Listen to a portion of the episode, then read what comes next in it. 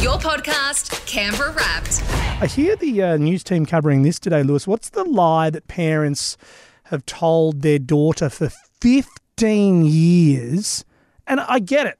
As a parent, I don't know, should I be saying it loud? There- There's the occasional white lie Yeah. that you have to tell uh, to keep, you know, keep the world exciting. Is it one of Yeah. those ones? Is it okay? Do we hear it and go, okay, fair enough? No. What's the no. lie? Uh, so this is a a 21 year old uh, from overseas took to Twitter to reveal that her parents lied to her about a nut allergy for 15 years. They told her she had a nut allergy. she was allergic to nuts. That's what, she What? believed. Why? And it wasn't until she took one of those allergy tests.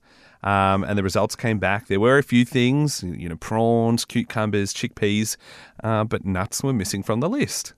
And brought it up with the parents. Um, and it turns out they it was a little white lie. That's how it started, and it just kept going. It's a significant lie. None of the kids in your class would have been able to bring a peanut butter sandwich because they were Oh, worried that you'd be reaching for the. Did she? Did they give her an EpiPen? We don't we don't have those details. Okay, I, I must- don't know if they would have gone that far, Well, they must have. but do you want to know why? It was Well, to it's not keep because her of anaphylactic shock. from What- eating something. oh, they, they they didn't want her to eat. Yes, Which was? They didn't want her to eat Yes. their Ferrero Rochers. oh my gosh! Oh my. Okay. You know what? Fair enough. Actually, I'm going to give them a pass.